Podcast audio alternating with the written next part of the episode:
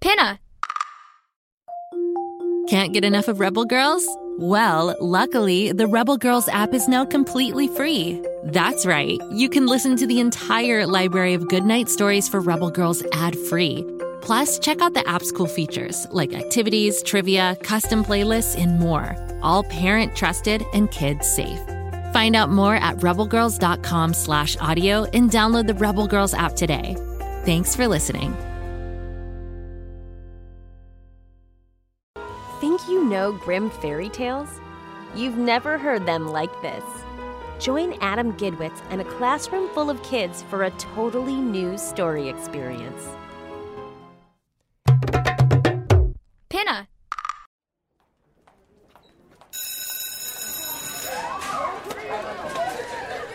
Hi, my name is Adam Gidwitz. I'm an author. I'm also a storyteller.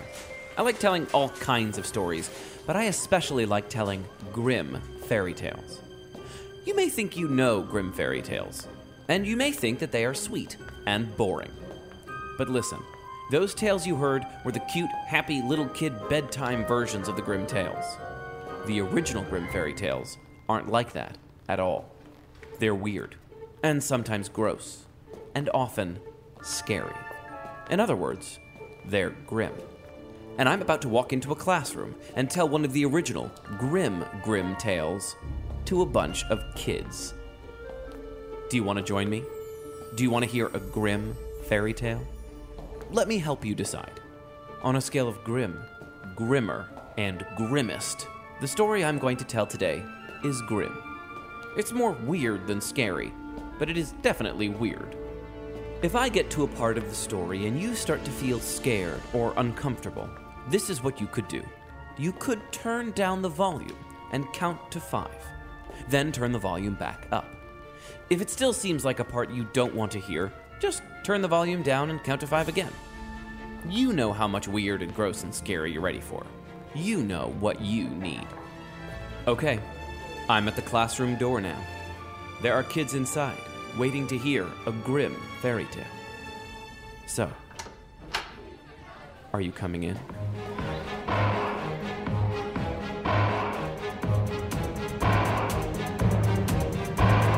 Grim, grimmer, grimmest.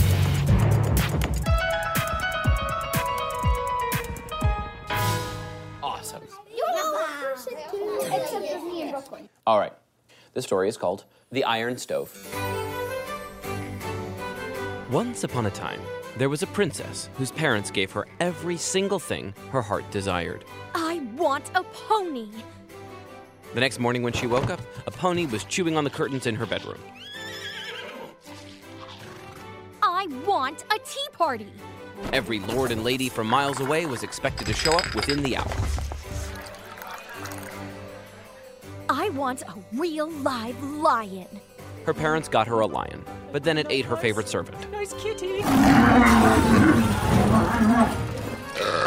So they took it back to wherever you get lions from.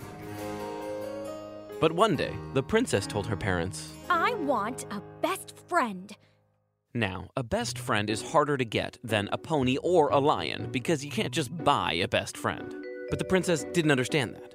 After all, the princess had always gotten everything she wanted in the past, and she assumed it would be this way, with everything, forever. So her parents brought many young people to the castle to be the princess's best friend. But she sent them all away. Send her away. I don't like her. Send her away. I don't like her. Send her away. I don't like her. Well, the princess said she didn't like them. But the truth was, none of them liked her, because she was spoiled and selfish. But she said she didn't like them because it didn't feel good to be disliked. After the 14th potential best friend was brought before the princess and then sent away, the princess threw a temper tantrum. She cried and slammed doors and broke irreplaceable family heirlooms like her great-grandmother's favorite hand mirror and her great-uncle's best tea set and her great-aunt's collection of baby teeth, which was pretty normal for her. But then she decided to run away, which was not normal for her. The princess ran into the woods and immediately got lost. She was lost for 9 days. On the 10th day, she found an iron stove in a clearing in the woods. The iron stove was squat and black and had a place to put firewood in and a spot to boil water on top. And it was about as big as, well, as big as a stove. Why is there an iron stove in the middle of a forest in a field? Great question. I have no idea. Yeah, no clue.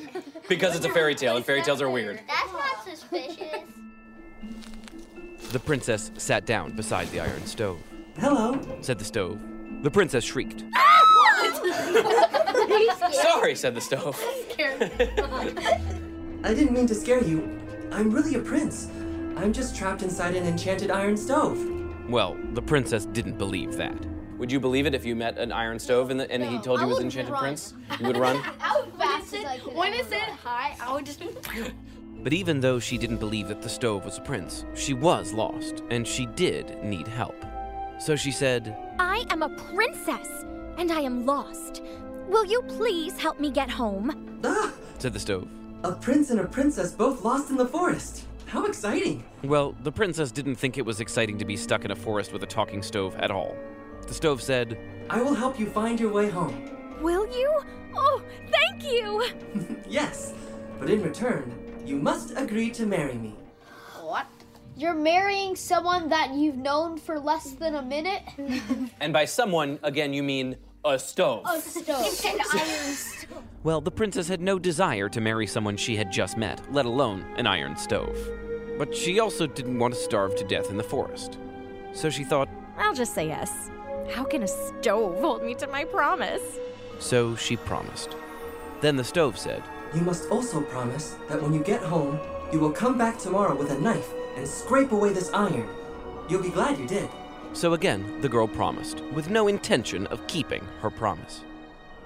The stove gave the girl perfect directions, which got her home in just 3 hours, though she had been lost for 9 days.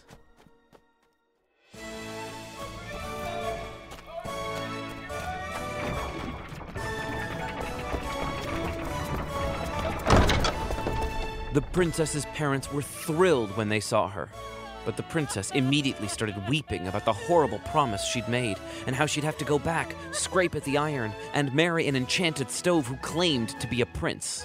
"Do I have to?" I know all of you have said those exact words to your parents, probably in exactly that intonation. Can you all say it right now? "Do I have to?" Well, the princess's father and mother never made her do anything she didn't want to do. But they were a little worried about their daughter breaking a promise to an enchanted talking stove. They consulted with the royal magicians. The royal magicians all agreed that it would be a grave mistake indeed to break a promise to an enchanted talking stove. "But I really don't want to," whined the princess. Her father said, "I have an idea. There is a miller in my kingdom with a daughter who looks a bit like you." A miller is someone who grinds grain into flour to make bread. The king went on, "We can send the miller's daughter to the stove instead." So they sent the miller's daughter, and she tried to scrape the iron away. But she scraped all day and all night without making a scratch. Finally, as the sun rose, the stove said, "I think it's morning." The miller's daughter said, "Yes, I can hear my father's mill starting to grind the grain into flour." "Then you're not the princess. You're the miller's daughter. Be gone!" And she gladly went away. When the king and queen heard that the miller's daughter had failed, they sent the swineherd's daughter. Anyone know what a swineherd does? No. I think it's an animal herd. Yes, like that's right. That swine is pig in German. Swine is pig, Schwein in German, and swine in English. And so a swineherd is somebody who? Herds pigs. You guys figured it out together. Good job. The swineherd's daughter scraped at the stove all day and all night, and she didn't make a scratch either. Finally, as the sun rose, the stove said, "I think it's morning." The swineherd's daughter said, "Yes, I can hear my father calling to his pigs." "Then you're not the princess. You're the swineherd's daughter. Be gone!" And she gladly went away too. The princess's parents sent many, many girls to the iron stove, but he sent everyone back. Eventually, they ran out of girls in the kingdom, and although the princess cried and wept, her parents were pretty fed up with her at this point. Her father said, "You heard what the royal magician said. I can't afford to have a talking stove angry with me." So the princess went into the forest, found the stove, and started scraping with a knife. Within an hour, there was a small hole in the iron. Within 2 hours, the hole was large enough that the princess could see straight into the stove. Well, hello, said a prince, who was curled up inside the stove. I'm glad you finally came back. The princess looked carefully at the prince in the iron stove. He was very handsome, and he seemed very kind. He could have said something mean about all the other girls she had sent, or about how she had broken her promise to him. But he didn't. He just smiled kindly at her. She said, I'm glad I came back too. And she kind of thought she meant it. They talked as the princess scraped at the hole. By the time the hole was large enough for the prince to climb through it, the princess realized that she enjoyed the prince's company very much. Like the way you might enjoy a best friend's company. It felt very strange and very nice. The princess thought, maybe I could invite him to be my best friend. So she did. And he said, yes. On one condition. I haven't been home in many years, and I need to see my parents. Would you come with me? The princess thought she might like that. You see, after a while, it gets tiresome to be a spoiled princess who gets everything in the world she wants, except for a friend. So she said, yes. Go home and tell your parents, said the prince. I'll wait right here, but if you're not back by nightfall, I'll figure you've changed your mind, and I'll leave without you. I won't change my mind, said the princess, and she hurried off to tell her parents.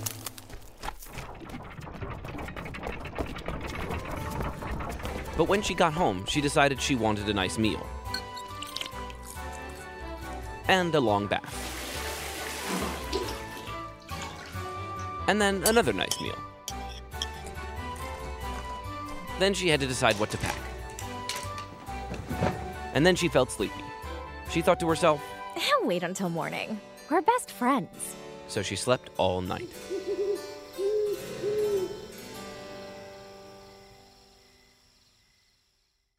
In the morning, the princess felt a little worried. Maybe she should have kept her word and gone back to the prince when she said she would.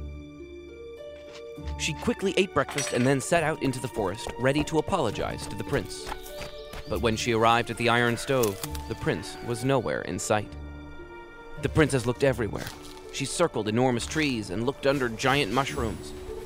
But the prince was nowhere to be found. And for the first time in her life, the princess wondered if she'd been selfish. Yes, you have been all your life. All of your life. Maybe now I'm wondering that. She wandered, trying to figure out what to do now, until she came to a waterfall. The princess sat down at the waterfall. She did not cry. She did not throw a tantrum. She just felt sad. Just then, a toad came hopping by, all dressed up in a suit. What? The toad said, Hello! You look sad. Would you like to come have supper with my family? Well, this was surprising for a lot of reasons. But the princess had already become best friends with a talking stove, so the toad wasn't really all that weird. She said, Yes.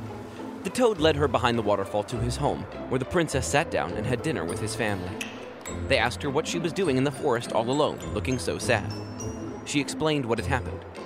The toad in the suit said, Oh, we know the prince in the iron stove, and we know where his kingdom is. But the journey is long and dangerous. A princess like you could never do it. The toads were right. The princess had never done anything hard in her entire life. But she'd been having a lot of new experiences lately, and she had lost her best friend. Her only friend. The princess decided it was time to try something hard for a change. The toads tried to convince her not to go, but she insisted. At last, the toad said, If you insist on going, you must take 3 things with you. 3 knitting needles, 1 large water wheel, and a walnut. Said the princess. Why do I need 3 knitting needles, a large water wheel, and a walnut? We don't know, said the toad. But we've heard that these are required to reach the prince's kingdom. How did he get back to his kingdom then? Well, he's from there. So he just... He just... what? He's from there. And the princess said...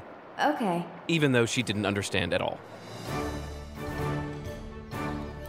So the princess set off, carrying only 3 knitting needles and a walnut, with the large water wheel strapped to her back. She walked for days and days and days. She grew hungry and tired and sore, but she kept going. Why can't she eat her no walnut? Yeah, she's not eating it. Water wheel. Well, the water wheel. So do you know what a water wheel is? It doesn't actually have water in it. A water wheel is a giant wheel that they use on mills often. So it goes in the water, and as the water goes past it, it spins the wheel. Finally, after a month of walking, she saw in the distance a strange mountain range.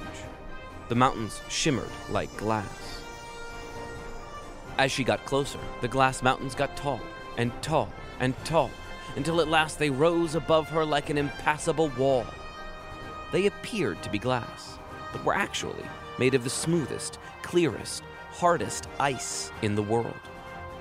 The princess tried to climb the wall of ice, but she just slipped down.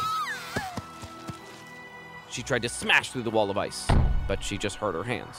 She tried to go around the wall of ice, but it never seemed to end. The princess laid out the knitting needles, the water wheel, and the walnut in front of her. She studied them for a while. What do you think she should do?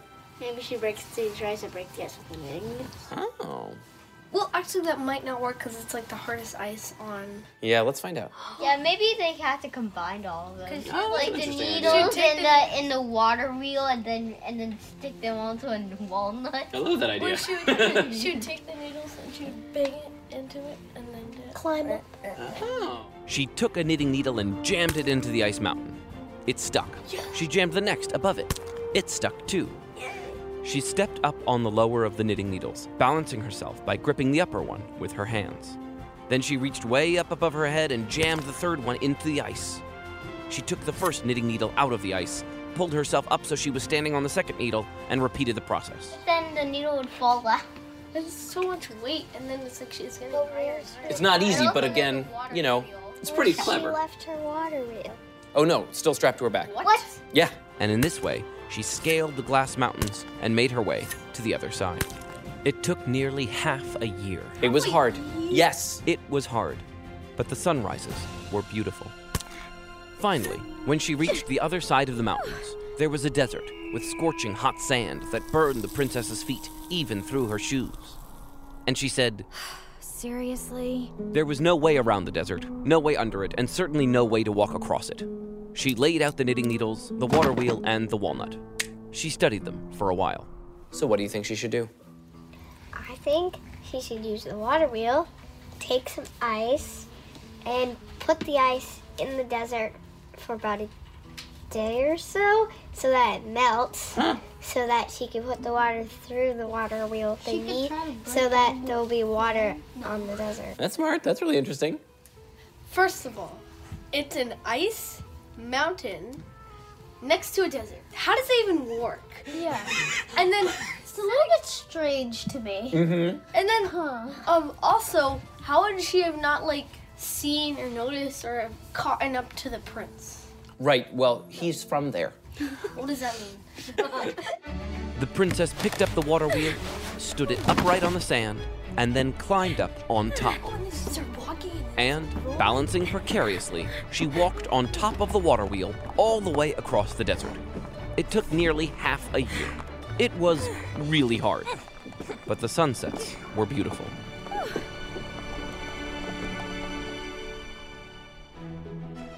At last, she came to the prince's kingdom. But by that time, the princess did not look like a princess anymore. A year had passed, and she was lean and strong from climbing the ice mountains, and weathered and rough from crossing the desert. She went to the prince's castle and tried to tell the guards that she was a princess, but they laughed in her face and kicked her down the road. There was no way through the main gate of the castle because of the guards. There was no way around the back of the castle because of more guards. And there was no way over the walls because the walls were really high, and besides, there were guards on top. So what do you think she should do now? Trade the guards a walnut. What do you think? It could be a poisonous walnut. Maybe. If she could either ask the guards to see the prince, or throw the walnut at maybe a window that he was. Oh, that's interesting. She didn't throw the walnut at the prince's window. Instead, she decided to get a job in the royal kitchens. She worked and worked away as a kitchen maid until her hands were rough and red and her arms were strong like ropes. And she learned some things. She learned that you scour a pot with steel, but never the fine plates. She learned that soap was good for plates, but bad for cast iron pans. And she learned that the prince was due to be married to another princess. Are you kidding me? She's so... And after all this, right? The princess watched the prince dine with his bride-to-be. The bride-to-be was jealous and selfish and vain. The prince didn't even seem to like his bride-to-be very much. My understanding of the bride-to-be is basically like the princess before she changed. That's a great point. The princess was certain that if only she could talk to the prince and tell him of her great journey to reach him, perhaps he would reconsider going away with his bride-to-be. But the princess could never speak to him alone. The bride-to-be was always there, preventing the princess from even getting close. So what should she do? Take the walnuts, stuff it down her throat. The princess sat down in the palace gardens and cracked the walnut. Out of the nutshell spilled a beautiful ball gown. Exactly the color of the ice mountains at sunrise and the sands of the desert at sunset. What is she going to do now? She's going to wear the dress and somehow change what she looks like. The princess was just about to put the ball gown on when the bride-to-be rushed up to her. She had been walking in the garden when she saw the ball gown in the princess's lap. The bride-to-be ran up to the princess and said, "I'll give you anything for that dress." So the princess thought carefully. And then she replied, "I just want 10 minutes to talk to the prince." And she quickly added, "You can be there." The bride-to-be eyed the princess skeptically. But then she looked at the dress that was the color of sunrise and sunset at the same time. The bride-to-be replied, 5 minutes. Deal. So the bride-to-be took the princess to the throne room.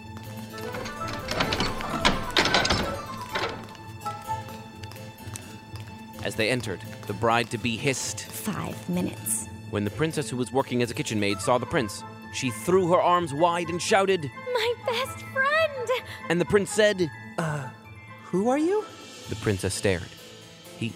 He didn't remember her. She'd climbed over the ice mountains with knitting needles and rolled over a blazing desert on a water wheel and journeyed for a whole year, and he didn't remember her? She said, "I freed you from the iron stove." The prince said, The bride-to-be exclaimed, "What is she talking about?" The princess turned to her. "He didn't tell you?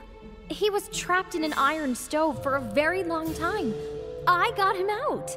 The prince squinted at the princess. "The girl who freed me was a princess, not a kitchen maid. She was pampered and soft and a bit spoiled. You are not she." But the princess said, "I am, or I was. I climbed over the glass mountains with knitting needles and rolled over a blazing desert on a water wheel and journeyed for a whole year to find you. I came all this way because I'd never had a best friend before I met you. And I was selfish and conceited and spoiled, and I made you wait too long. And I could not stand the idea of losing you forever." The prince stared and stared. And stared. And then he smiled. He took the princess's hand. He said, "This is the one who freed me from the iron stove. The one who climbed the glass mountains with knitting needles and crossed the blazing desert for me. The first best friend I ever had, too." And the bride-to-be said, "Wait, what?" The prince said, "Let's go. I want to see this blazing desert and these glass mountains."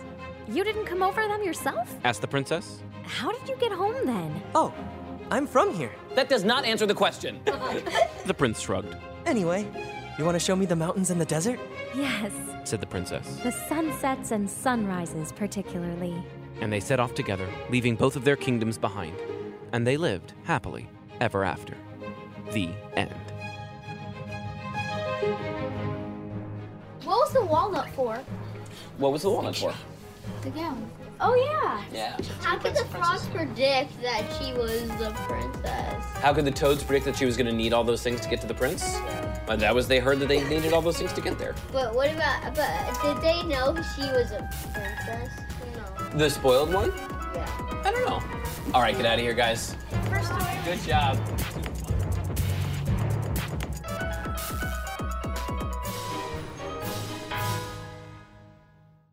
Grim, Grimmer, Grimmest is a Pinna original production, created and written by me, Adam Gidwitz, author of A Tale Dark and Grim.